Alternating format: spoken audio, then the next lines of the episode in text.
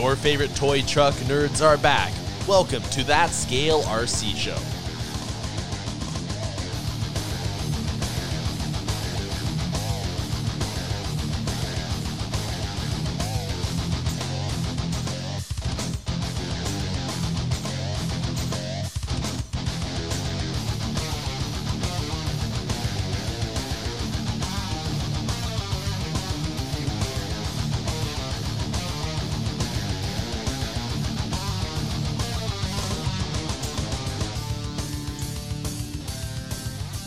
Hey guys, what's up, and welcome back to this week's episode of That Scale RC Show. I'm your host Adam, alongside with Travis and Jay, and uh, we actually have a special guest this week. I know it's been a while. I know that you know. Well, this is definitely our first guest of 2021, but it's been a minute since we've had anybody on the show.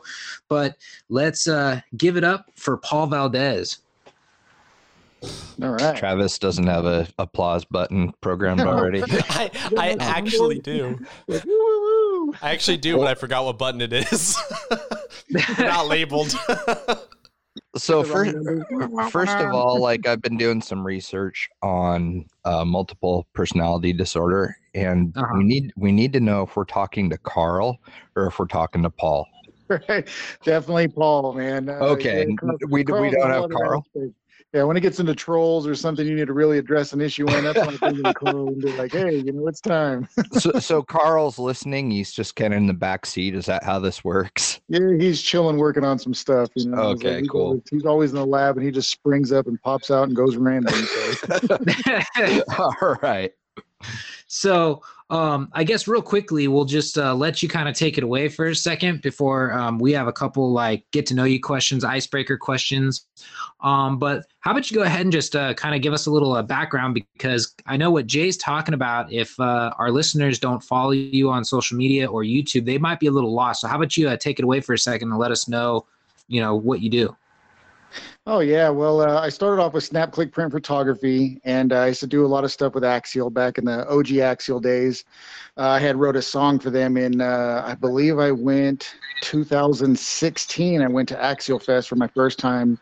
Went out there and just had a blast, and I had so much moments by it that I came home and and wrote a song because previously, like in my younger days, I was a rapper and I was going on tour and doing a bunch of stuff, have a couple albums out, you know, just having just doing my creativity thing. So I went to Axial Fest and came back home and I was like, hey, let me write about the experience. And I didn't really think nothing of it. So I ended up sending it to uh, Rodney at the time. And they hit me back up and they were like, hey, man, like, we really love this song. And I was like, oh, okay. You know, hey, what, what do you want to do with it? They're like, well, we want to basically take it on and, and, you know, support you and do everything we possibly can for you to get this thing going. And we really appreciate it. So it basically all started there. I mean, I've been in RC for a couple years. I had a good buddy of mine uh, really walk me up into the process of what you know RC was about. Because probably in like the '90s, I was in, living in Sacramento, and I used to go for so many. I think we went for like six months straight to go watch like RC racing every weekend. And so I was really enthused by it, but I didn't know a bunch. And I didn't really have nobody like trying to show me the ropes and how it all works. So when I finally got older and moved back from Las Vegas to my hometown, uh, I re-met up with a friend since we were like 15 years old, and he was like, "Hey, man, this is like RC cars." And I had a couple, and he's like, "You want to make it faster?"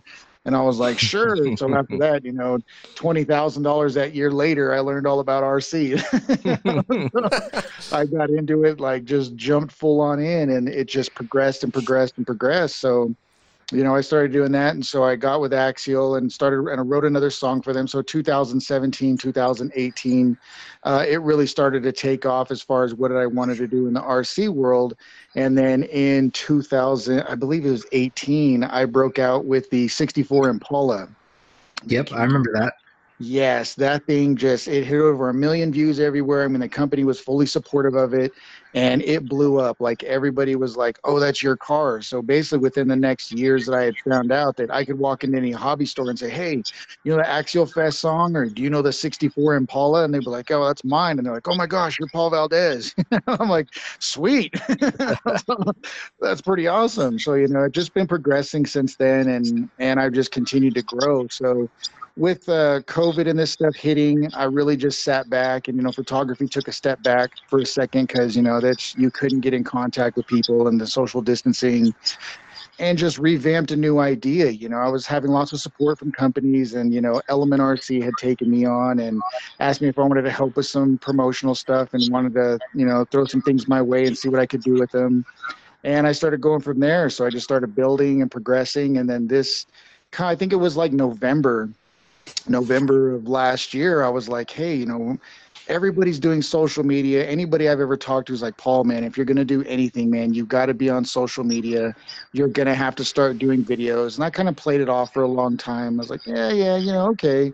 And then finally in December, I was like, well, why don't I give it a shot? You know, I have all the equipment I've had for my, my photography stuff.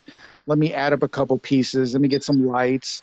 Know, I already had my editing videos and I was already doing stuff like that already. So I was like, well, let's take it to the next level. And so I started off and I did a couple videos with myself, but I was really, as they always say on every YouTube video, I think I watched YouTube for about two months every night, just learning about what you do in front of the camera, you know, and, and basically train my eye and my mind to basically talk to myself.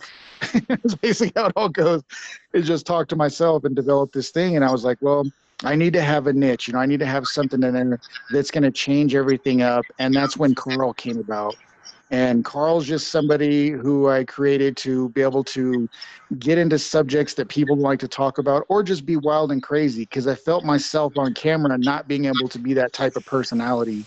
And so I use Carl to basically do that. You know, I get him in there and I talk about anything and everything. And you know that's how that's how it kind of right now and it's just been really really taken off you know i've been i started at zero on a new instagram uh, Paul Valdez RC World on Instagram, and so that thing went from zero to 1,300 followers followers in these past couple months. Um, I just been on the grind. I mean, yeah, I post a video every week. I try to make sure it hits every Tuesday you know, and I'm just coming up with ideas and concepts and just different stuff, either footage or bashing, and just trying to be an all around variety show to where it just brings that entertainment aspect. You know, I'm just trying to take that on a on a level, and that's where I kind of see myself going, and, and I'm really grinding hard, so I just want to grow from there. That's rad. Nice. Yeah, that's awesome. Yeah.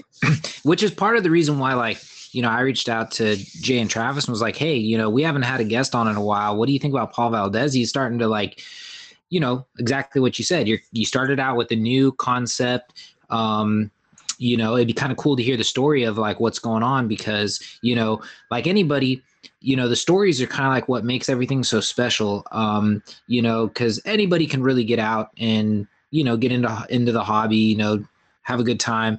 But uh, hearing the cool stories, that's what really makes like you know the impressions. So um, I think it's awesome, and I'll be honest, I watch a lot of your videos and I mean, I crack up. Like when the Carl stuff comes on, it's just like, you know, it's definitely an attention grabber.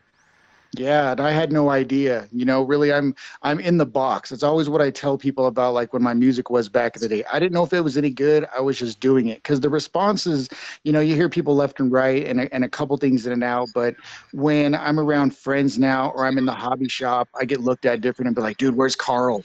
like, you, you know what? You know what's He's gonna what's funny is you might actually have something on your hands when next thing you know you got people showing up at the events that you're at and they're dressed up like Carl. oh, That's awesome. when you know you got something going on. There's going to be Carl groupies. Can the world handle that many Carls? I don't know, man. He's pretty mouthy. You know, if you guys caught the last one, the five tips of uh, people talking trash on the internet, man, that was a that was a balls out experience right there. I talked to my friend in Vegas. I'm like, dude, I think I'm gonna go off, man. I was like, I think I'm just gonna go have some fun with it and really just push the envelope of what I can say and do and just make jokes, you know. And the jokes were just so on point that I was like, I gotta record this today. You know, I, there, I had to get in there and be like, here, man, it's fresh. I actually wrote scripts for both of them so I could have reactions of myself and Carl and make it have make sense. You know, a lot of the stuff that I do is completely scripted but to, to perform it is the different versions of actually making it come together because when you get into the logistics of it i mean i'm shooting in two scenes i shoot one in the daytime the other part at night and be like, okay, what the hell did I say? Look at the review. Yeah, Carl do. mm-hmm. No, I definitely got to, you know, tip my hat to you. That is definitely got to be hard because, you know, I do notice that you're usually in like I'll call it your RC room when it's you, but then like Carl's got his own little like workbench area. So, you know, the first time you see it, you're kind of going, all right, cool. He, you know, he breaks it up. He's got two different areas. Um, you know, but I had no clue that you recorded at two different times. I thought like maybe you were like recording all that and then like you kind of watched it over, then went straight to doing the next part so you wouldn't like forget. Yeah, see my uh my studio that everybody sees me in it has to be done at night because it's like an upstairs in my house and stuff. So I can't really black everything out and the lighting doesn't look right. So I have to wait till nighttime. You know, I tell tell the family and everything is, hey guys, I'm gonna be recording, so I'll be here. I'll I'll see what I can do, and then I spend the day kind of reviewing the footage, of course, and then I just kind of like, okay, Carl said this because most of the time it's it's like a freestyle you know, when Carl goes, he just goes. And he when i'm doing his character i'm just kind of going off and freestyling a lot of that stuff and i have to go back okay i wanted to say a couple things but what the hell else did he say? Like he's like just going and so i have to look at it all and be like okay because i'll miss parts and be like oh okay i should i should say something to that or i should do something to that yeah. No, but I mean, you're doing a good job, dude. So, I mean, hats off to you.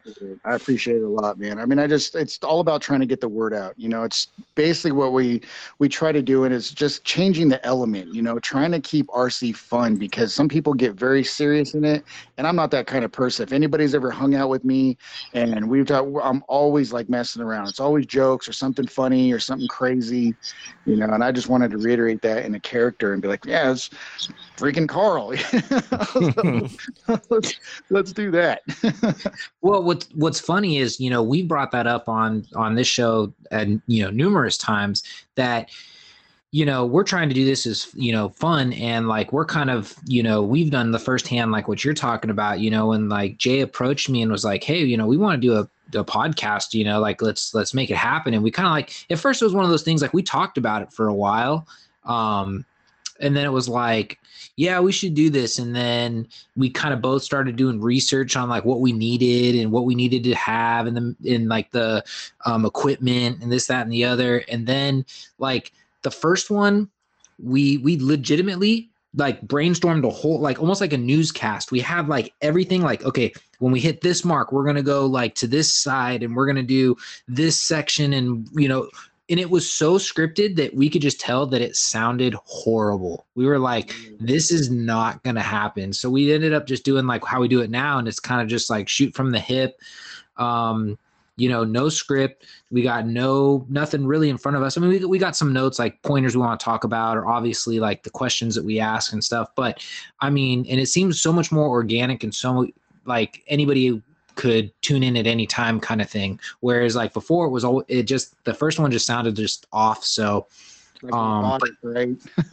Exactly. So um there is a hard you know balance to that like whereas yours still seems like organic. So it's like the fact that you have a script to that and you can keep it organic you know that's another good one that's you know. Well and then on top of that like like you touched on earlier trying to get them out like every tuesday like it is so hard to be creative on a schedule like that is oh, a yeah. very difficult thing that that like a lot of people like it's a really big key to success. Like the consistency is like it has to be there, but a lot of people undervalue like just how much work it is to try and pack all of that in stuff that is really hard to just even get down on paper sometimes and then go, okay, I've got to have it out by this time at, you know, this day and it's got to it's got to work by then and if it doesn't then we're you know we're going to miss the mark yeah, well, in my aspect, it's an artist takeover. Like anybody who's been in an artistic form, it just doesn't happen on Tuesday or Wednesday or Thursday. You know, you wake up in the morning, you think you're going to do something, then bam, it hits you, and you're like, oh, day's done. Like I have to get on this or I'm going to miss it. There is yep. no, I'll remember it later. yep. yep.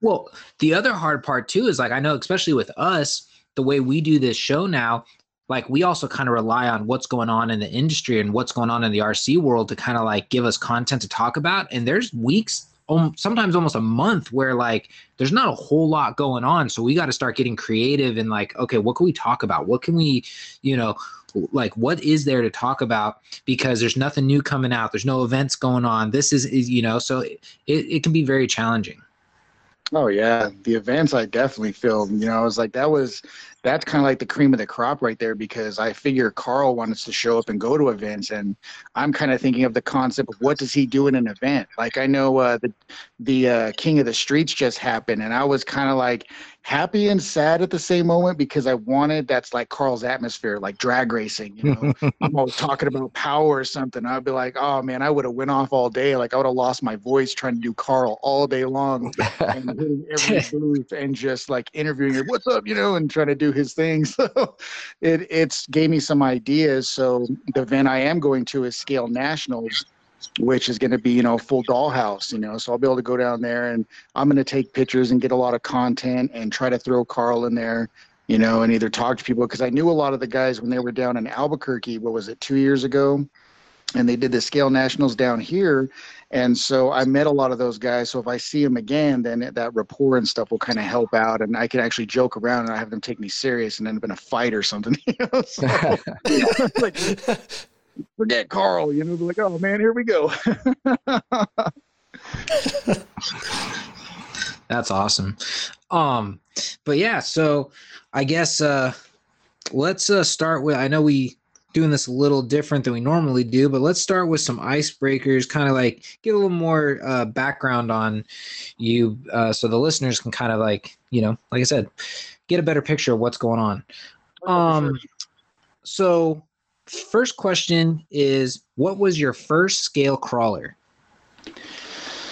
Uh, my first scale crawler shoot, I think I still own it. I have a hard time selling anything I have. I'm like, I don't know, man, such sentimental value. Mm-hmm. But uh, oh, I, I hear that SCX 10. You know, I think I did the SCX 10, and I put an XR mod on it, and I just ran it for the hills. You know, I really just kind of upgraded and upgraded. It took me to two Axial Fests. You know, I don't think I, I still drive that thing. I'll take it. I took it to a comp the other day and just kind of screwed around with it and drove it around. But I put different bodies on it, you know, and uh, get on there. But yeah, it was the SCX 10. That thing was it's just been a beast. I haven't I heard I haven't heard anyone mention XR mods in a long time. I guess we've been yeah, in this for here. longer than we thought we have been. right? Well, it ends up ancient times. I was like, yeah, it's close to a chisel and a caveman. well, it's because it's like it's like I've always said, you know, with the stuff that's coming out now, like you see people posted online they go oh i'm, I'm gonna go get you know whatever tomorrow. Um, it's going to be between you know an scx 10.2 or the 10.3 or a trx4 or the you know element sendero. It's like which, which which one should i get? And it's like what are the first mods i should do? And you're like well nowadays it's like they kind of come out of the box way better than they were back when we first started so you don't have to do all those mods. So it's like how about you just drive it for a second, kind of get a feel for it before you start like changing everything. Whereas like I think everybody knew as soon as you got um, an SCX 10, you did the battery forward mod. Um, you did uh, XR mod would get you better steering, and then there was two versions. You could do the XR narrow or the full XR width, and you know you can get better steering, or you can also have the wider stance. I mean, like there was so much that you kind of like had to do out of the box to get it to perform like how the cars do now. So it's just crazy. And realistically, it's only been what four or five years. Yeah. Yeah. People wow. have taken it to the next level so much and just trying to progress and everything we ever go through on crawling, there's just more people trying to be innovators and making things happen. The designers are in it.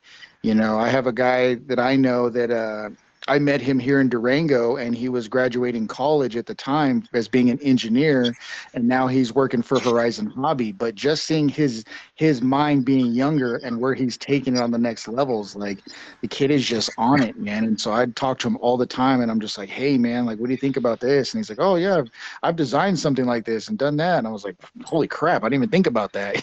Hmm. so it's always always growing so much faster than you can even keep up sometimes. Oh, it's insane. Um, question number two: favorite scale crawler. Oh, great. He's like, posted one. I'm like, well, I have 30 rigs, like 30 plus rigs. I'm like, my favorite one, um, it depends what we're doing. You know, if it's, uh, if we're out scaling and stuff, I have a couple that's just my go-tos. Am I gonna roll it over? You know, is it gonna get scratches? You know, because I'm not taking out my lowrider, you know, Sendero that I have. so, I'm like, uh, but far as a favorite, my always go-to, um, dang man, that's a tough one. There's so much stuff that I've done to so many rigs now that I'm like, I don't know there's so many things. You know, X4, I do have that BGR chassis that I built up. I call it the polished turd. Um, that thing started off as a little piece of junk chassis, and then I got that BGR, and I was like, well, you can't really call it a polished turd anymore because it's like just dope. well, like I, I thought you called it that because it's got the Toyota body, and I was thinking a TRD. And our joke was always we always called any TRD a turd just because that's what it looks like. It says turd. So I thought that's what I thought the polished turd came from. It's not yeah, very nice no, at all. It was like, yeah, it was a janky chassis. I I bought it for some dude. He was trying to be a builder or something. I didn't know. I I was excited about. It. I was like, oh, it's you know, it's all metal and this and that, but it was just like crooked and the shock hoops were crooked and i was like but i had everything in it. I mean i had the tekin rx4 the element proof 3100 kv motor.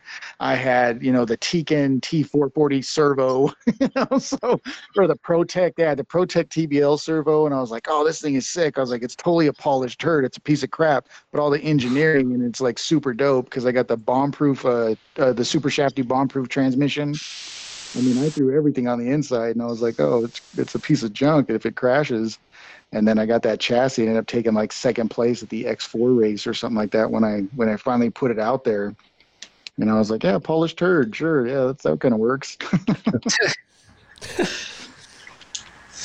um, your favorite place to go crawling? Oh man, that's that's a that's an easy one for me. Really, it uh, in Farmington in, in my hometown. Um, I uh, this place is the ultimate in sandstone rock crawling, and I actually John Schultz was around traveling with Element and he ended up stopping by and seeing me in Durango. And I was like, dude, if you have a chance to stop by, pick a day, let's go out and go crawling. And he's like, oh, okay, you know. And so we went out there, and he's he's seen so many crawl spots. I mean, when you usually go to a crawl area, it's usually one you know area, and you that's pretty much it. You're kind of tapped out. You have to travel to the next one. Well, this is like almost 20 straight miles of just terrain. And when I took Schultz there, he was like, what's this? I'm like, what's in this rock? And I was like, oh, check this out. And he's like, oh my gosh, like, this is so much. He's like, what's over that hill? I was like, about three times as much as this. He's like, what's over the next hill? Yeah, about three more times as much as this. he's like, like it's you're surrounded by it, and the the angles and the articulation. I mean, Farmington is in that area is just a monster crawling area, and we have the uh, the We Rock National Finals in Farmington and so when they come down with the one to ones, those guys just that is the epic mecca of crawling. And I was kind of raised around that before I even started RC crawling. This is some background on me a little bit.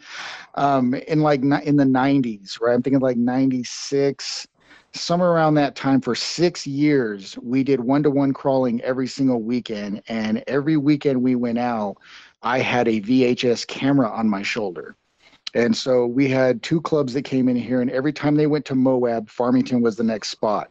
So every single weekend for six years, I was filming one to one Jeeps, you know, whatever they bring in, and just huge groups, anywhere from 75 to 100 people groups that were coming around. And that's where I first started off crawling. It's just my friends, we were all building stuff and going out and just going nuts with these. So I learned a lot of recording angles. Mm-hmm. I didn't realize I was training my eye you know so you see a lot of my footage that i do and sometimes i get the good shots and get the good angles in there but it's because i did one to one that i even know how to even begin to shoot a rig because i mean that's the challenge you know you can have a vehicle and you kind of see people's videos where they shoot above the car and everything's kind of not like foot level and and that's where i kind of just progressed on that but learning all around that in, in Farmington in this place called the Rock Garden, I mean, it's it's just a glory hole. I mean, if people could come in down and and be able to check it out, it's massive. And the fun you have, the rock is so sticky and has so much like like grip tape grip that you just pull off these crazy lines. So you see a lot of my videos and those lines that I pull, people like, how are you doing that? Like in the IFS Trail Runner that I have. You know, I have one of them videos where that thing is just clocked, man. And I was like, yeah, and it pulled it off. I I, I didn't know how it did it either, but it held on and, and, went right on through. So I mean, but Farmington, it, it really is. I've I've traveled around a lot of places.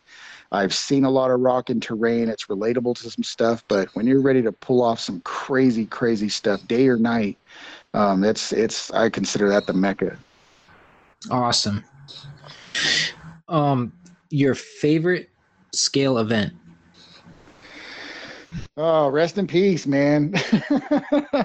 uh, Axial Fest. There is nothing that was greater than that event. I mean, there was so much communication, so much just atmosphere going on that I've never experienced anything like that in my life. I mean, I did U4 Nationals, you know, I hit up the the racetracks and stuff like SDRC, and I do a lot of track stuff and but man, nothing was greater than Axial Fest. To even tell anybody about it makes them completely jealous about what they completely missed out on. To do crawling for an entire week, day and night, to where you're exhausted, you can barely walk, you know, after a night of crawling, and you got to get up early the next morning and continue to do it again for almost an entire week is was just phenomenal. I mean, the people you see, the experience, the friendliness and just the craziness of everything. That was probably the greatest events I've ever come across.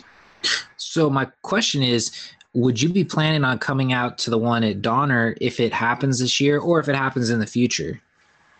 Yeah, yes and no. I mean, with the experience I had kind of seen that was going on with it, you know, of people having issues and stuff is showing up and not having places to camp. That's uh, I didn't really see a lot of feedback. It's it's not what we seen of what happens as far as content exposure, there were some elements missing. You know, as far as the exposure of it all, like I didn't really see too much, even being on the outskirts. I don't know nothing about Donner. You know, I actually used to live in Sacramento when I was in junior high, so I'm familiar with the area very much. My mom and my brother still live up there, and uh, I know you know a lot about the area, but I was just I didn't see enough to make me want to like okay that's that's worth going and and what can I do to get there? Where Axial Fest was just just balls out, man. I mean that thing was you've seen so much content of what you missed out on. If you missed out, you missed out. so if they revamped it, I know they were working on stuff on Cisco, What I kind of heard little droplets on the internet. That would be awesome. I just feel it's I I'll be honest, I highly doubt it'll ever go back to Cisco only for the main reason the owners sold Cisco and it's already been a cluster since the new owners have purchased it. I've I've I'm not mistaken, the new owners bought it because the new owners supposedly were at Axial Fest 2018, which was the final one at Cisco, and they were like they were there for that because I believe like the oh, the old owners were telling them you got to check out this event because this event is here like every year. You're guaranteed to sell out. You got to check this out. And I guess they were like blown away. Well, they got I think they got in over their heads because they bought the place and then they started quickly throwing a bunch of money at it. And then I believe was it Elio? Somebody went up there and it was already sold again and another person has purchased it. So I don't know what's happened. So I just don't ever see it coming back because it's already been a mess. So um oh, yeah. I mean KOA Donner, doesn't own it anymore. Uh, well, that's the thing. I think it, KOA does own it now. Oh, I think okay. that's the, I think that's the problem because ah. before it was private. KOA doesn't. I mean, at least you know the ones that i've seen they all say you know there's they don't hold any public events like that. It's all you know just strictly for koa camping. It's not you know rented out right. for like how axial did it. So i just don't see it coming back. Um and like from talking with randall davis he's kind of said you know uh donner's going to be the new home. Um so I mean, obviously, like anything, the first year out, you know, there's hiccups. Um, I mean, I was there. It was it was a little confusing because the you know you were nobody really knew what to do because it wasn't like Cisco where you had the pavilion. Everyone knew you go there, check in, you know, so on and so forth. So there was definitely the learning curve. Um, the camping thing that I think was a I call it the telephone game. I know a couple people, like I think Sean Heaton was one of them. He showed up uh, thinking that he had a spot, but then they said that no, they were all full, but they didn't want to turn anybody away to have like, you know, bad like kind of publicity. So they stuck him somewhere. He was totally happy. He put out some post saying that, oh my God, thank you, Axial, for sticking me here. You know, I drove all the way up. I had my family with the camper and everything, and they found a spot for me. You know, this is awesome. Da, da, da, da, da. So um, I still think they have some of those quirks to to iron out. But other than that, I mean, it was pretty cool. And and being that it is a ski resort, and the train's pretty steep to get to like the, the different areas they actually had a shuttle going to bring you up to like the different areas so i thought that was pretty cool so if you didn't want to hike the whole thing to get up to the top you could get a ride most of the way up so i mean it's you know like anything they still got to work it out but i mean i'd be i'm just hoping that they actually are able to do something in california this year so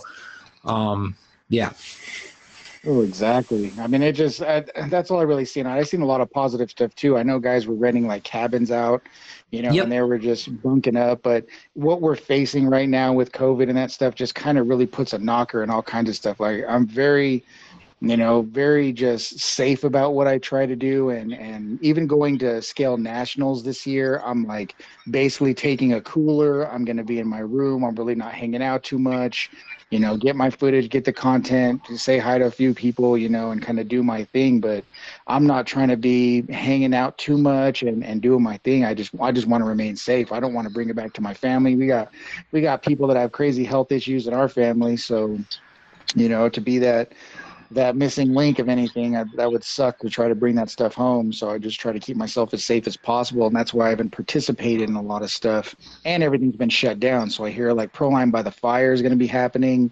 So i'm starting to get back into the groove. You know i'd like to go see some things and go spend some time and dang see you guys again. I mean shoot you know if that's the biggest depression you know like you don't yeah. get to hang out with your crawler buddies. And we usually go and we network and you know i'll travel. I don't it doesn't bother me none. And I just need to see justification for it and just the the safety of it all. You know, once that's embedded and and you know if you know we're we're at a good year in 22, man, no problem. Like I see myself going to places and experimenting just to go see.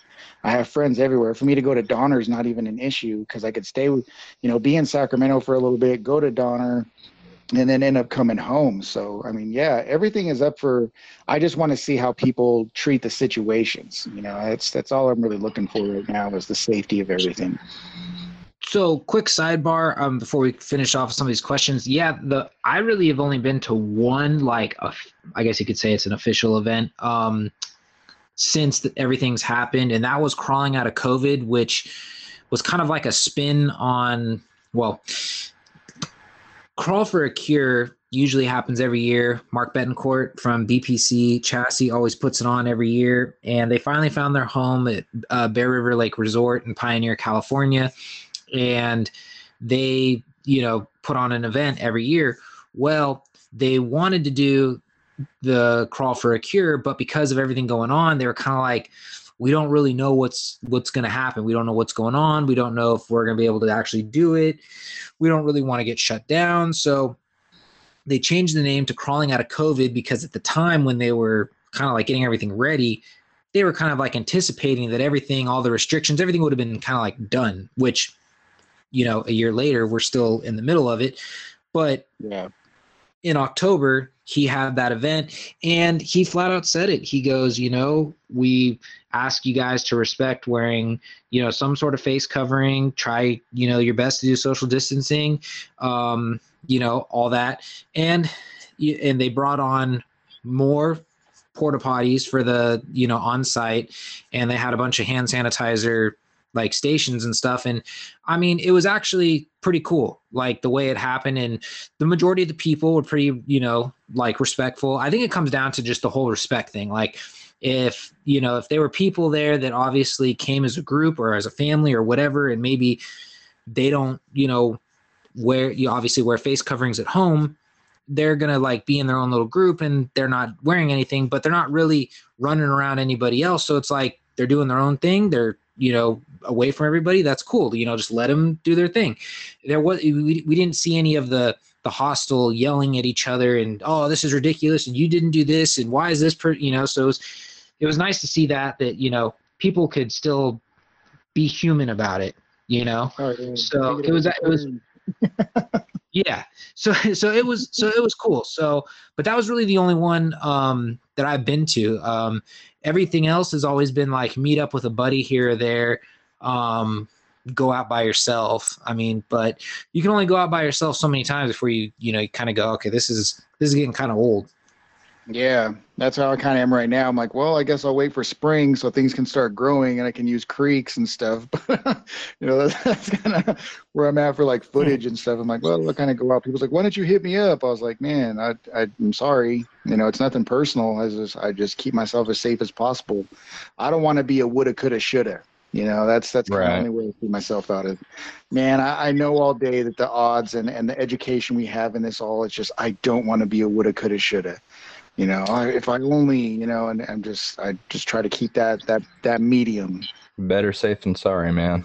Yeah, for sure. And I'm like, well, there's just a lot of responsibility behind it. And some people take it serious and some people don't. And what I've experienced so far is a lot of people in the beginning that didn't lost a couple people in their family you know and i felt i just felt bad for him. It wasn't like i told you so but i just felt bad for him. Like man it could you could have done a little bit more you know and i seen it and i was like and you're one of the uprisers and i was like it just sucks man. You know they lost their mom they lost their sister and you just watch it just annihilate families. And you know it, all the posts and the, the opinions that people have it goes both ways. You know you you can you can have your opinion but like if you know if i'm gonna go i'm gonna go. You know that's cool also but you can be taking people that you don't understand that are gone you know? So i know the rc world has lost you know quite a few people man. I i haven't seen a loss in people like that in, in no flu whatsoever. So i was like i, I don't know anybody that's died of the flu. Yeah.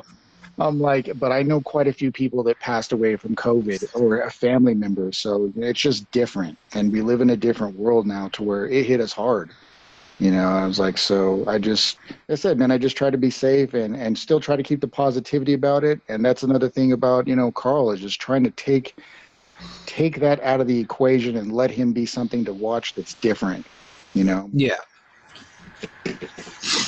No i agree with that 100% um okay well i think you've already touched on this question but current number of rigs owned I think I'm at like 30. Yeah, I think I got 30.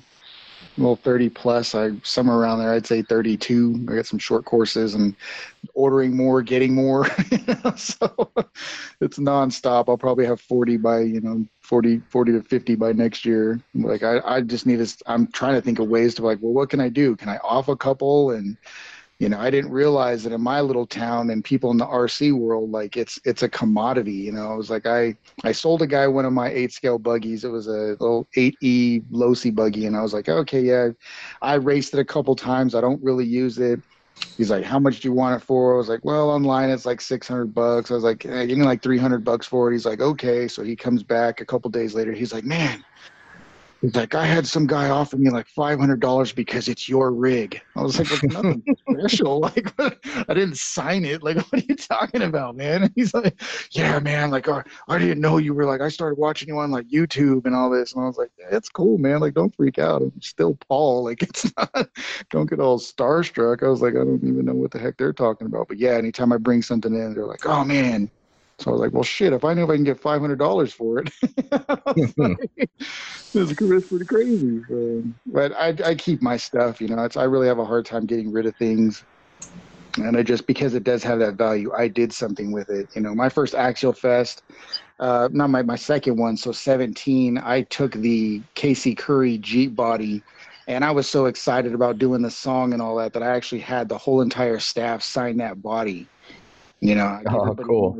Hey man, sign this, dude. So they looked at me like I was crazy. Like, what for? I was like, it's just a moment for me, man. I was like, you know, I, I just want this moment, and I really enjoyed everything that transpired this year with all your guys' support, and I still have it. And to see the names that were a part of that is just mind blowing. You know, like they were all there and it's what they put together and just those memories, man. I was like, nobody would have expected it to go the way things went and, and, you know, parting ways with certain things. But man, just the, the memories of that, that, that body right there, probably never get rid of, you know, the, old people we look at them, what the heck is this? Why are these names signed on it?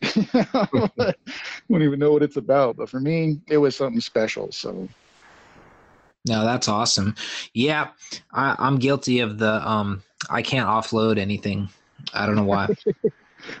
With super hoarder, we had to get a shed. You know, like, well, it's like I don't know. It's like the same thing I always tell Michelle. I go because she goes, "Why don't you sell this? You don't you don't drive that car anymore." And I go, "Do you know how how many hours I have in that thing?" I said, "I can't just sell it. It's like I spent hours working on that. I said I can't just sell it." I said, and even if I did, I said, you know what's going to happen as soon as I let it go, I'm going to be kicking myself, going, I never should have got rid of it. I never should have got rid of it. I never should have got rid of it, even though it probably sits, you know, 300 and you know 62 days of the year. But you know, I, you know, I just can't do it. Oh yeah, totally. That's how my uh, Ken and Barbie Yeti is. You know, I haven't driven that thing in forever, you know, probably since the last Axial Fest that I was at, I put it in rock racing. But when I first got that thing, I was so happy I bought every metal part I possibly could for that thing. I was like, let's pump it up. Painted the body, you know, did the whole night Ken and Barbie head in there. It got all popular and stuff. And I, I haven't used it since what, 18. So now we're in 21. So it snowed all crazy here in Durango, like two feet and I'm like, hey, let's make a video. so I throw a battery in it. I'm ripping across the snow, being like, well, if it shorts out, I was like, I have never waterproofed it. I was like, let's just send this thing everywhere we possibly can. Took a bunch of footage of it and threw it on Instagram. I was like, yeah, I Ken and Barbie Yeti. yeah. Yeah, and I, and I'm in the same boat. I mean, I got cars I literally probably haven't touched in like three or four years, but I can't get rid of them. Yeah, I would hate to see that car go. I'd be like, man, what would I even try? Like you said, what what's the value of it? It's not what anybody would figure. You know, I'm like, yeah, it has all this and that, but I could never sell it for what it was actually worth. exactly. You're like, oh, you're killing me right now. Oh, man, that's how much you want for it. Look at all the scratches. I'm like, you know what them scratches are, man? yeah. Those, those rocks you'll never see, bro. oh, I hear that. Um, next question is uh, comp versus trail days. Which do you prefer?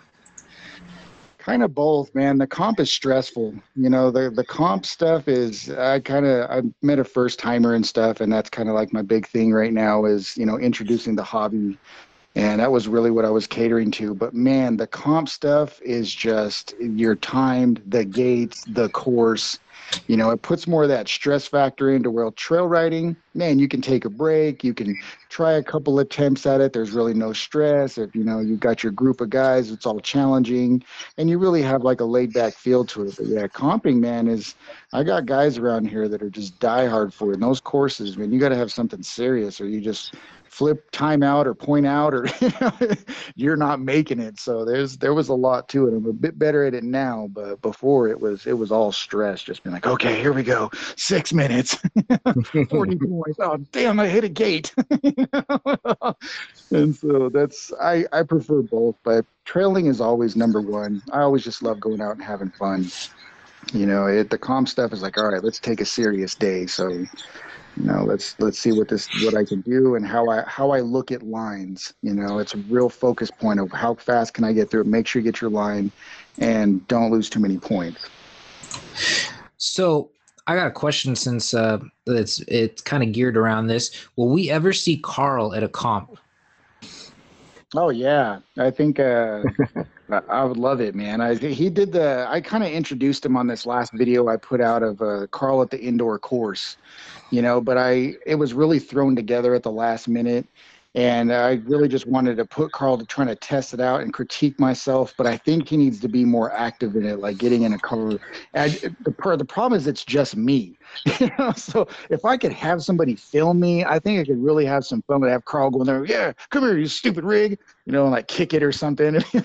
just be the outrageous guy, you know, and go out there and just flip out because he, you know, hit the gate and stupid rig and you know, whatever. And and just have total fun with it and not take anything serious. Because once I do Carl, I just don't take anything serious, man. I'm in there just to have fun and really piss some people off. But I'm like, ah, it's fun, you know. oh well, you know, let's film it. no, I hear that. Um, let's see where we at. Oh, uh, so if you were to walk into a hobby shop right now, what would be your next scalar purchase? Um, man, what have I looked at lately?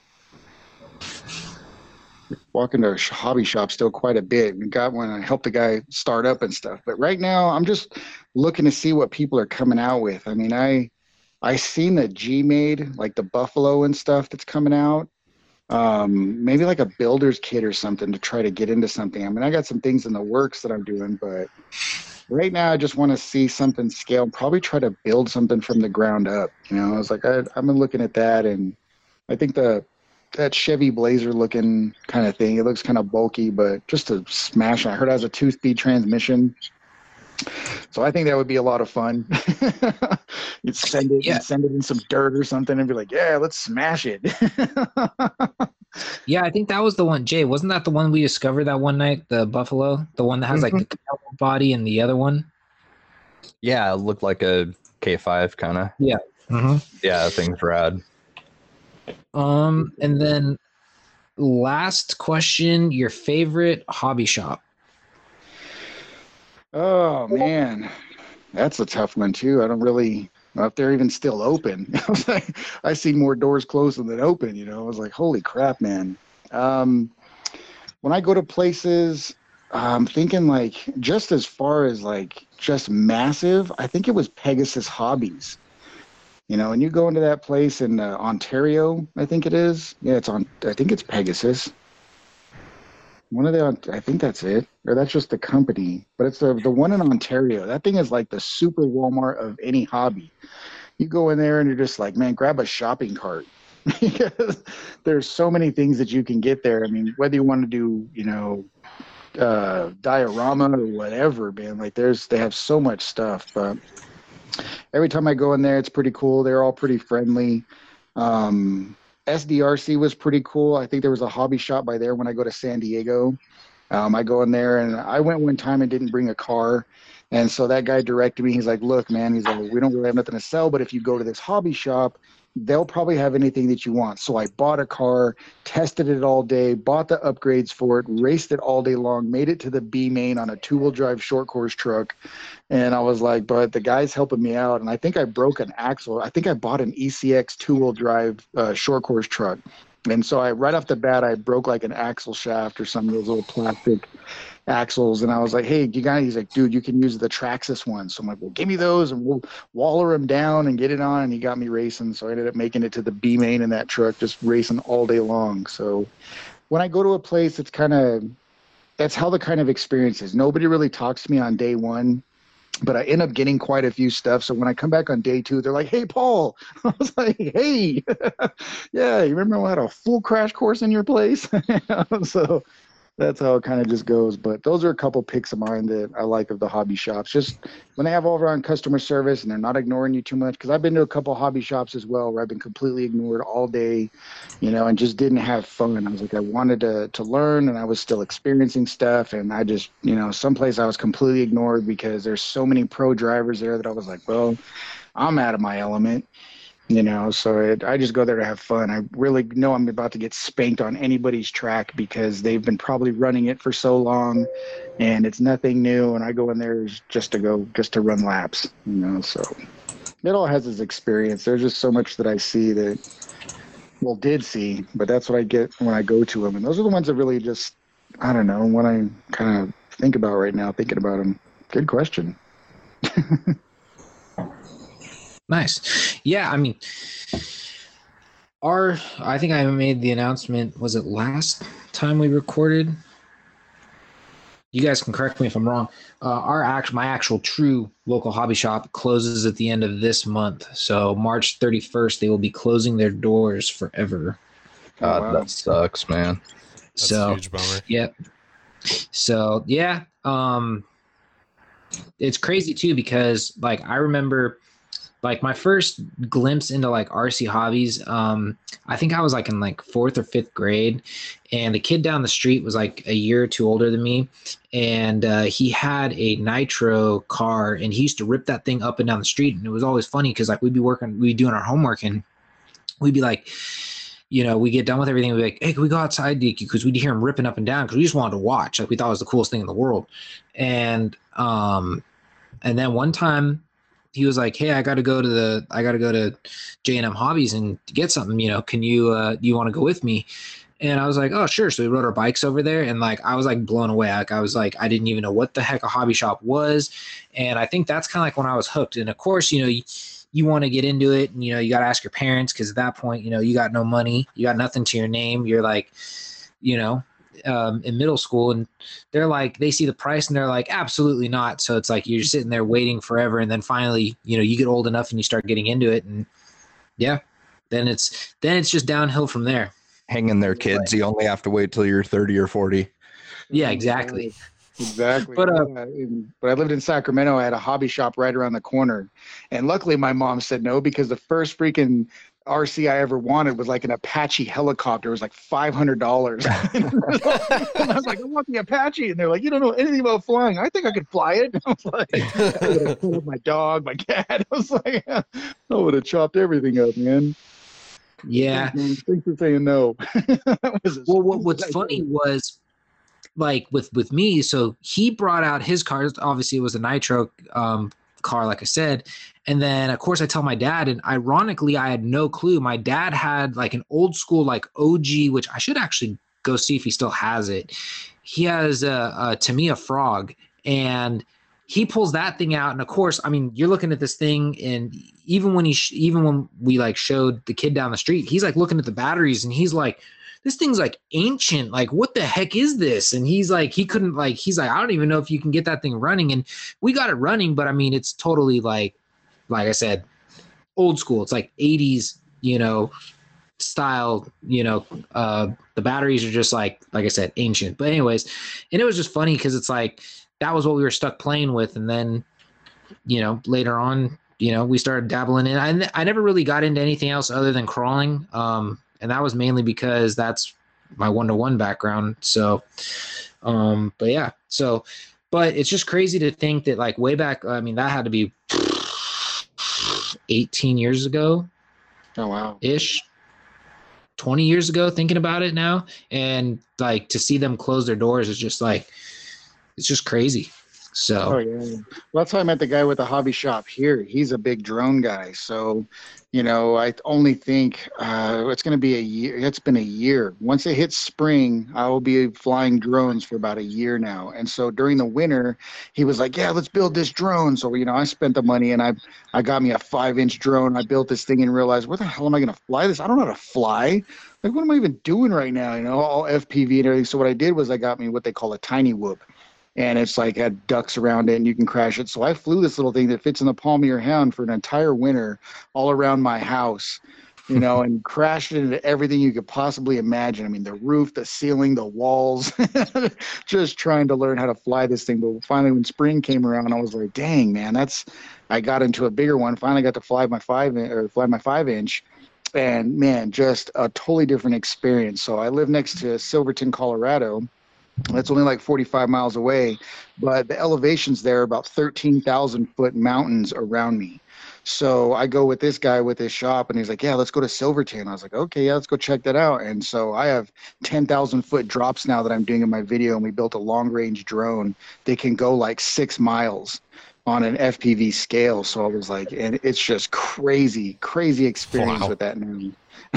That's wild. some of them videos that and they haven't even been watched. Like those videos only have like 60 views or 30 views, but anything that's all drone wise, it's just and I did it during the fall color change. And so the colors we did, we just took it up there, and I'm thinking, oh God, I'm gonna lose this drone, man. If it like falls out of the sky, I can't hike up there. it's 13,000 feet above the you know the 10 we're already at. I was like, I was like, okay, so let's check that out. And so it was just, I didn't crash. I got it all back in and got some super sick footage. But dude, look at that guy with his hobby shop. I try to help him out. People think I own that hobby shop you know, I was like, no, man, I, I just help them. I was like, anybody who gets in the business and, and wants to grow, I was a retail manager for 10 years in Las Vegas. So when it comes to retail, I look at the hobby shops. I say, okay, this is my background. This is what you want to look out for. Uh, this is what you want to bring in, and this is how you grow, you know, type stuff. So I'm very a part of it. He calls me up all the time, and we talk, you know, quite a bit. And he's always has questions and and always trying to expand and do things. But times are tough. You know, times are tough for any hobby shop to try to come out or start during a pandemic. You know, I was like, man, it just went in and boom, COVID hit, and then he was just trying to survive the whole time. So, see, and that. Go ahead. Go ahead. No, it's okay. Go ahead. I'll, Okay. Yeah, just trying to keep him community involved. You know, because if you guys have ever seen the stuff that I do, is introducing the hobby to first timers. You know, I've had different companies send me vehicles just to let kids drive, and we build courses and stuff. We have two major events that the entire town are involved in, which is one called Snowdown, where everybody themed up dressed, and they give us a spot to where we have a crawling event, and we're part of this huge calendar thing, and and we're about the only event now. Snowdown is more of an adult theme type thing where all the adults come in and they do their drinking and they party up and down Durango. Well, there's nothing to do for kids. And so, being that we have this going on, we get kids, first timers, and parents getting their like watching their kids be so much more excited ex- than a cell phone that they just jump right into it. They're like, How do we get involved with this? You know and then we do the county fair which the fairground people our first year they didn't know what rock crawling was. They were like oh so what is this? And we're like well yeah it's rc crawling. They thought we're bringing one-to-one trucks and letting kids drive them so they they put us outside. They put us in the worst spot at the worst time like on a thursday or something. And they're like you know they didn't know but they seen the event going on and they're like oh my god we're so sorry. Like we totally this is not what we thought it was we totally made a mistake. Next year, you're getting prime location, prime time. You're getting advertising from us. We're going to help you do this event. You know, we're so sorry we did this to you. And then, boom, COVID hits. So now we've lost two of our events this year that bring in the attraction to show people what RC crawling is and they just they're mind blown on what these vehicles can do. And then the kids they feel the accomplishment. If anybody you guys if you've done these events like j and m you guys do your stuff um, you see the excitement in their face. And when they have that accomplishment they don't realize that they're learning. And once they get into rc it's also educational. Also because they don't realize they're learning engineering you know so that's kind of where we go out with the development of this. And it, it can expand to be something you know really really nice but i just tried to start off somewhere. So i started a nonprofit organization. I called it the remote control league. You guys have probably seen like the logo or probably post something on there. And uh, that's what it's catering to. It was catering to first timers and putting on events for them all to try to get it all growing. And it takes off every time we do it. We run about Oh, and at the W.E. Rock National event, we're able to put what we call a youth booth. When they're doing their one to one crawling, we're able to set our booth up, and I let kids run for free all day. We run oh, anywhere oh, from five to seven hundred kids that weekend because guess what? Number one, it's hot. You know, it's it's in the peak of the summer, like in September, and so the parents have their kids that they bring and their kids are bored. They don't care. They don't care to watch the trucks. It starts off cool but they are bored. And then they see this rock crawling booth with these rc cars and they're like oh bad thing is, is we have to have a really a good amount of volunteers or we get worked. Because you get like the same kids that'll come in and want to go again and again and again. So we just kind of developed like a ticket thing. Hey guys come in. Uh, you have five tickets for this day. You can use those anytime time of the day. They don't wear anytime you want. And if you come back tomorrow, you'll be able to do another five tickets anytime you want. That way it keeps it down, keeps the wear and tear on the vehicles. But we've done it three years straight. And uh, Rich Klein, uh, that's part of it and everything, he totally just allows us to come in and do our thing, announces it all over the booth all day, and it gets exposure because whatever rig they're driving and those kids are, you know, experiencing on, they want to go home and they want to buy it, you know, because they had a super accomplishment. The courses are pretty tough, and we let them have fun, but we walk them through everything, and when they're done, they're just excited that they accomplished it, you know, and those type of things you just can't you know you really don't plan out but you're just great that you could provide that. And companies are just like that's their that's the niche you know that's how to get them that's how you get a kid to experience it. But the problem is who's going to give up their $500 rig so their kid can go play on it? Right. Yeah. Sure, go ahead man. Tear my stuff up. When you break it i'll fix it and then i'll be back next year you know? But the, the good thing is is when they're educated well and you walk them through a lot of that stuff because it's a lot of work you know, it's nothing that everybody's like, oh yeah, yeah, we could do that, but it is. It's a lot of work to to just function it all and get them through. But when they're done, man, it's worth a million dollars because they've never experienced anything like that. And when they're done, their adrenaline's just kicking. So I drove a bomber, or I drove the you know the Sendero, or I drove a Trail Walker, and they're going to the store like, I want the blue truck. That's the one I drove. to have any company a part of it is just what we try to do and it was all basically accidental that really took off. That's awesome. Yeah, and that and like you said, that's always the hard part. You know, um, there's a lot of people that like you know they take their kids out to these, and then they you know they the kids' rigs like held together with like zip ties and duct tape because like the parents don't want to spend any money on it because they're like every time he takes it out he breaks it. It's like you know, and and sometimes I do feel you know for the parents because it's like I they go oh god like you know something comes out and they're just like now I got to do this and you know it, it can be expensive. I mean it's it's a fun hobby but at the same time you know it's you know and it's an expensive hobby.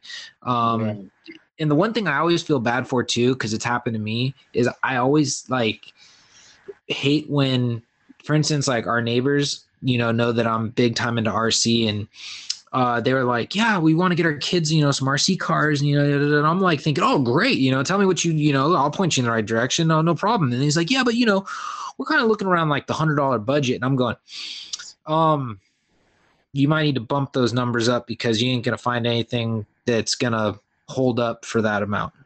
Yeah, I was like, it's going to be Walmart, and you'll be back in the day because they'll break it. I always try yep. to prep the parents like that because when they do drive, they that's their first question. Well, how much is this? You know, and and to just felt flat out tell them a price, you done killed yourself. You know, so to give them a price like that, I explain it a little bit different. I tell them it's like a Kirby. I was like, you're gonna pay the initial price for this vehicle because you're paying for a lot of things, and your repair, your replacement parts can be anywhere from like twenty bucks, you know. And I was like, at twenty bucks here, and if they're breaking something, then you can upgrade to like a fifty dollar part to fix that. I was like, but it's always going to progress and grow. I was like, it depends, but you got to treat it like a real vehicle. I was like, if they go out there and they hammer on this truck, it's going to break. You, there's nothing that's going to be sustainable to that because that's not how it's meant to be driven. And so they're just kind of like, okay, okay, but yeah, that's my whole thing. It's like a Kirby. You're gonna pay your first price, but it depends on where you want to go with it. You can fix it for 10, 20 bucks, or you can totally try to go a different direction for about a hundred bucks.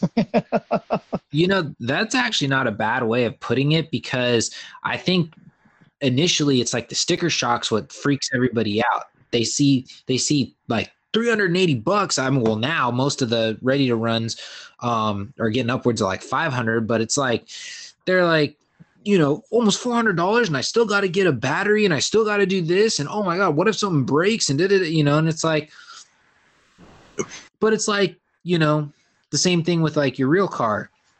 You yeah. could spend, you know, upwards of like $60,000 on a brand new pickup truck, but you know, parts can still break on that. Oh, for sure. Tell me any day. I was like, of course, you buy a Jeep and you take it out to the hills. What's the first thing you're going to buy is probably wheels and tires. I was yep. like, that's like five thousand dollars, you know, on the low end. it's like your rig will easily take on sixty thousand dollars. I'm like, this rig right here. I mean, come on, you did the maximum amount. And you do it over a year span. You could spend a thousand dollars on it. I was like, but that's in a year, you know. Well, like, that's going all out. Yeah, my whole take and the reason why I got the bug at early you know uh, stage of the game was because like you can almost like live like vicariously through those rigs or you can like do things like for instance like anybody would love to own let's just say like they want they want to you know some like a like a Toyota pickup truck that's all decked out for wheeling but you know in real life they don't really have the funds for it won't ever really take it out don't you know don't want to do the upkeep. So you can like get that and still get your fix and you know it costs way less than going out and buying the real thing. And then the next week you'd be like yeah i kind of want a jeep now. And you can just go out and get the little you know you can get the scaled jeep scale it all out you know and live like kind of like vicariously through that. Because i mean if you break it down who else is going to have like in your case who's going to have 30 plus rigs. You know, you're not going to have 30 plus rigs in real life. I mean, it's just not going to happen. So now, it's just way different. Yeah. So with the breakage that we had, I mean, it, it uh, what I say, three years that we did W.E. Rock, uh, Snowdown, and the fair, we only had one vehicle break. And that many events that I had done, the the trucks held up. I have not had to buy a replacement part, and I think the only thing I broke um, was like uh, I don't even remember, but it was something so simple. I think it came in a parts bag because it was a part on the bomber. And I think it was just like the the turning ear or something crazy. But yeah, we don't have any breakage because we maintain them kids from trying to go off and drive them. Because at the W.E. Rock events, guaranteed, when our first year was, them kids were trying to drive them trucks off into the rocks and be like, "Hey, where you going, man? That's not the course." Oh yeah, we're just gonna go over and play. Bring it back over here, man. Bring it back over. I know you want to go trail with it, but we're just trying to do a course so the next person can do it, you know. And me and my friend at the time, he had a bunch of rigs too, so we were just using our rigs. He's like, "Yeah, I'll, I'll bring all these. The kids can drive these," and I'm like, "Yeah, these can drive these ones, and if they break them, we can fix them. It'll be cool." But slowly the company started to come through and you know donate to them and just continuously use them but yeah it's it just depends on how you run your stuff you know to, to minimize that. And then the kids learn and you show them even if they're a first timer i have these kids completing courses and then and the veterans are the ones you know falling off and going too crazy with it. And the kids like well i did that. You know, and it really puts that that buzz into a man, and they're like, "Oh, I can't believe I crawled that," and they see the other people crashing, and they're like, "Oh, I didn't do that," I'm like, yeah, and you did it with a stock rig, and mom's coming up or dad's coming up, like, how much are these? I'm like, be prepared. Let's just put the little safety belt on because it's going to initially cost you. It's like, but it's engineering, you know. And they re- here in Durango, it's they they're a benefit, you know, factor type thing. You got people that hike all day long. You know, there's nothing but terrain and trails out here for people to go hiking, so they're very outdoorsy. And so I tell them, yeah, if you get this type of battery with this type of vehicle, you could go on total hiking and you could go on that trail and back with this rig and have a total fun. They're like, well, he hates hiking, but if he has the truck, then he'll be able to keep up and have fun at the same time where we can do our thing. I was like, 100%. Boom, sold, you know? so it's just, it depends how, how, who you're talking to, you know, because in different areas they can't afford it, you know, and that's what the, the downfall of it is, is sometimes you're like, uh, do you have something for a hundred bucks? I'm like, no. I was like, something old and broken and something you'd have to fix to spend another hundred dollars to probably even get running. I was like, and that's just the fact, you know. I was like, it's it can't be for everybody. We wish it could, and it just kind of it's in that differentiation. Yeah, no, I I hear you on that one, and we see that a lot even out here. Like, you know, it brings families together. So if you can get the younger generation into it, then you know now they're spending time away from the games, away from their phones, doing something together instead of always being sucked to a you know device. For sure. You tell them it takes them away from their phone. That's what I tell. That was my other thing too. Is like I look at my hey, they're not on their phone, and she looks at me like, oh my gosh, you're right. Like he doesn't even think about his phone. He never puts that thing down. I was like, he will now. so it's a huge point. You know, it's we wanted to put on uh, courses. You know, like how to fix things is what we were looking at for the next batch was to try to get the the rec center and stuff involved to let us basically put on classes. Kids could pay for their initial vehicle, they could come in and learn about things and and get the whole education scenarios like how to build shocks, how to fix a broken something, you know, and and do those through, but it was just time you know, and that's where we kind of incorporated the club for is try to do those things. But thank you, COVID. it was getting ready to launch out, and we just had to put a weight on everything. So there's a lot of direction I head into. I guess I'm very busy and not very busy and not very busy, but I'm always doing something. You know, I have such a passion for it that I didn't even know what it was. But as soon as it grabbed me, I just want people to experience it. That's right. Yeah, no, that's awesome.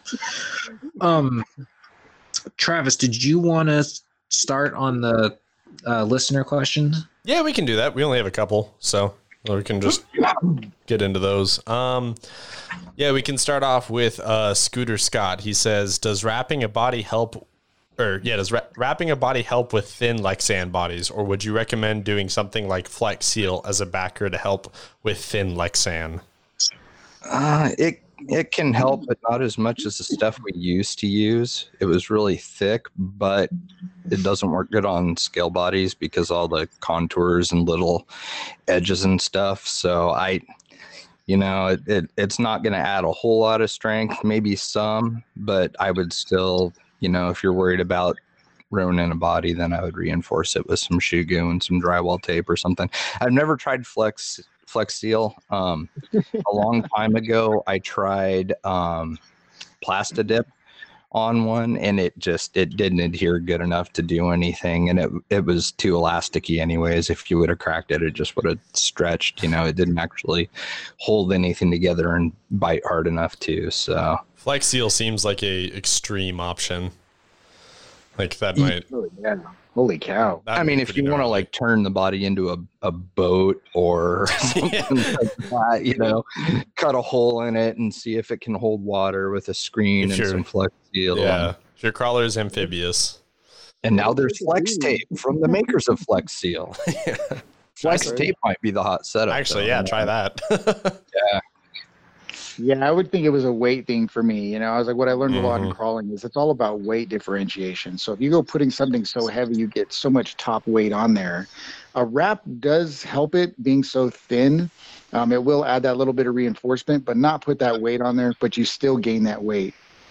That's yeah. really mm-hmm. the whole the whole thing of that. It can, but you're looking at a weight issue. And then if you put scale accessories on like a tent, you know, those tent things or, you know, jerry cans or roto packs, and yeah, it's just all part of it. Yeah, that stuff adds up quick. Oh yeah. yeah. Yep. You want to spend it all the time. Hell yeah, you put the flex seal on it, man. Um, the next one, Jeremy Kim. Uh, are hard, hard bodies supposed to be this annoyingly tedious to work on? Just seems to me that it's quite annoying, very uh, hard to work on these hard bodies. He's doing a 3D printed one, so he's got a lot more work ahead of him than most people would if they had a hard body. Uh, yeah, that'll do it. Okay. Yeah, That's I was gonna, a lot of prep work. yeah, I was gonna say the the hard bodies the one thing I like about hard bodies is for at least me, it's like easier to do modifications as far as like, you know, cutting, making the wheel wells a little bit bigger, or if you're going to pinch it, dovetail it, you know, whatever, because it's a little easier to glue it all back together. Lexan, usually once it's cut, it's cut. There's no putting it back together. There's no trying to fix a mistake. It's like done. So, um, being that it's 3D printed, I could definitely see the issues because, um, unless you got some crazy printer, you're always going to see the print lines. So then you got to smooth all that out. I mean, it's a lot of work. There's, you know, I wish I would have thought of recommending this to him before he started on that, but there's a two part epoxy that I've used on 3D printed parts, and it's just kind of this self leveling stuff. And man, it takes so much work out of it. I, I really should have told him about that in the first place because I would have cut down on his sanding and filler primer. Oh, I found a, a new one from a tip from a guy. Um, I started using it on this body, but it's wood filler. Um, oh.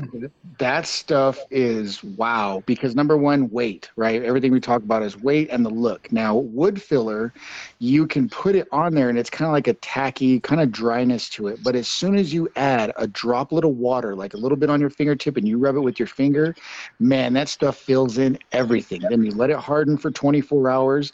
Then you can sand it uh, just so nice and make it so smooth.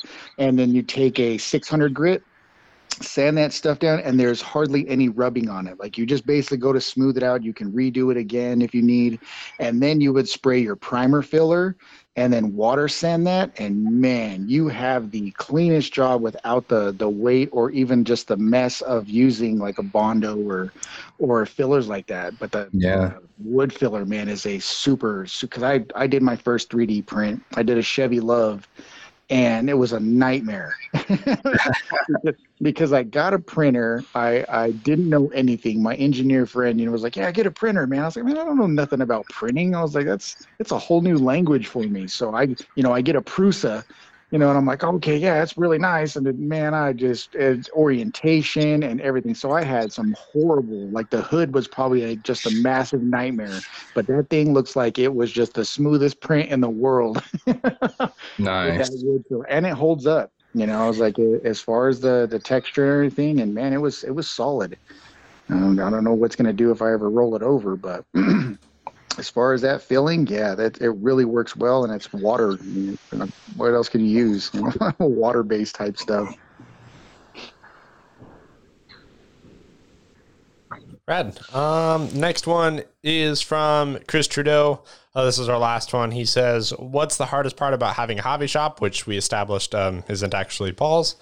And what's Paul's go-to tire for indoor and for outdoor crawling? Really dig the videos. Um, indoor crawling. I'm gonna- I kind of use the both, man. I'm trying to look for a tire that works wet and dry. You know, I like the the Predator compounds. Um, Ottsix, uh, the Matt Ottman man makes a crazy tire. Like he is just like full scientist on those tires. And with the KLRs and the terrain that we have around here, those things will work wet and dry. And I just, you know, there's been a lot of kickback and backlash over it of how he works stuff. But I, as far as tires are concerned, man, I, they just work really well. But I've really liked the Predator compounds. I tried them last year in the snow and the G8s and stuff, and just super, super soft stuff. You, they may wear out a little bit faster, but I, I still have tires that I've had years ago. So for indoor, outdoor, it really depends on like foam you know, if you're wanting your tires to wrap more or less, or what terrain you're kind of going through to make them taller, it really is like a pick and choose, is how I feel. Yeah, fair enough. Okay. Cool. Well, yeah, that wraps up listener questions. That's what happens when I post uh, three hours before recording. So Better We're late gonna miss it. We're gonna get them all after. Like it's still gonna be going. The feed will go till tomorrow, and be like, "Hey guys, yeah, that's happened. Yeah, we'll we'll shut down recording, and then three minutes after we shut it down, I'll, I'll have someone jump in. Right. Yep.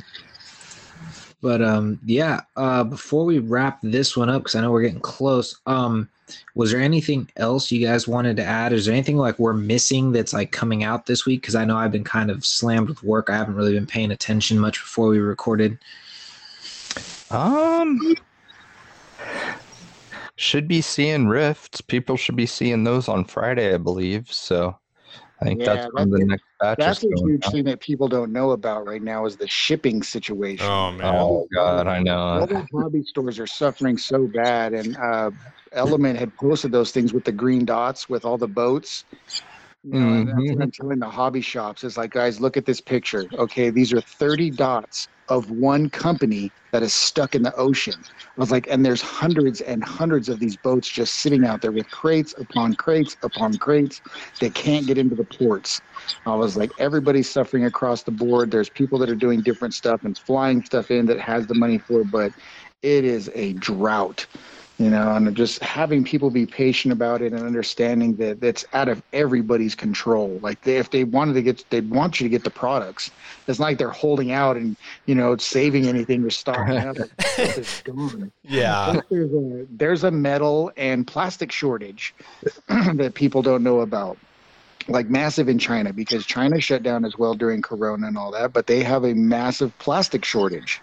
So they're not able to produce what they can they have to pick and choose. Also with the ventilators and stuff that were being created it just took up a lot of the lot of the plastics and stuff going on. And with the shops not producing what they could that's just the basic information that we have. Like it's going to be down for a bit till Yeah. they can get the shipping yards and all that stuff going on. And we're at a melting pot.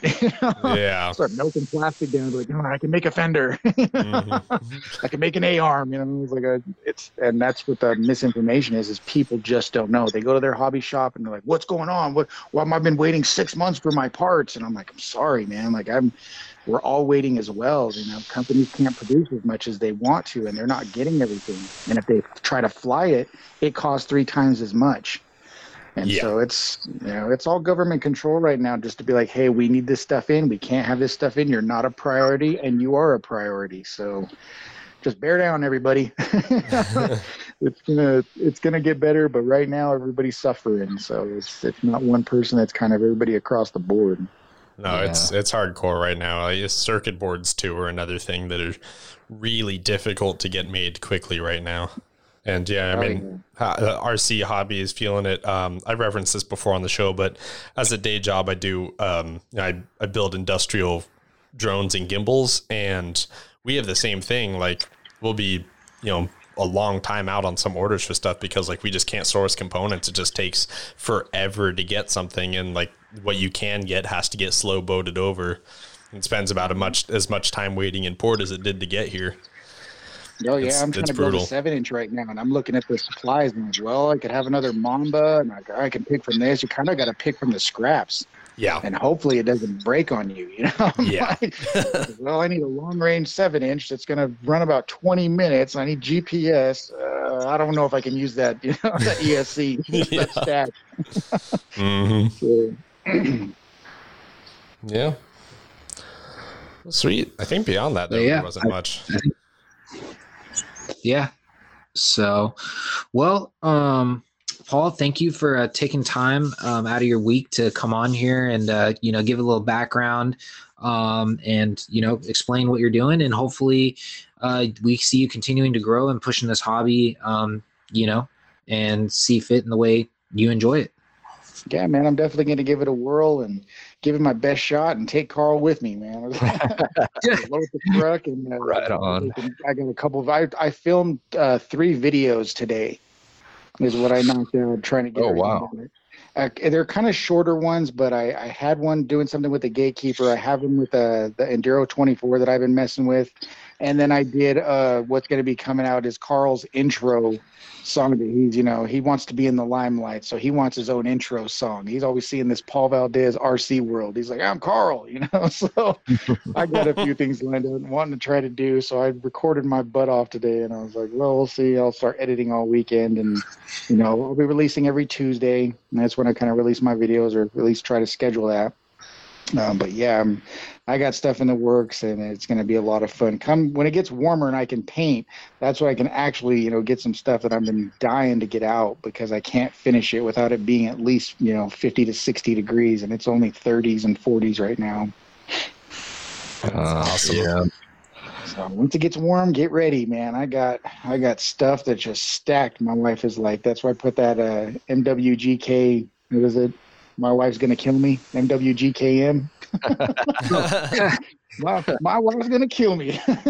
so, she's like, oh, I got FedEx and UPS showing up every day, and she, you know, comes in from the mail and be like, you're grounded. Like, look at all this. There's a package for you. There's a package for you. I got FedEx and UPS showing up at the same time. Be like, I'm getting ready.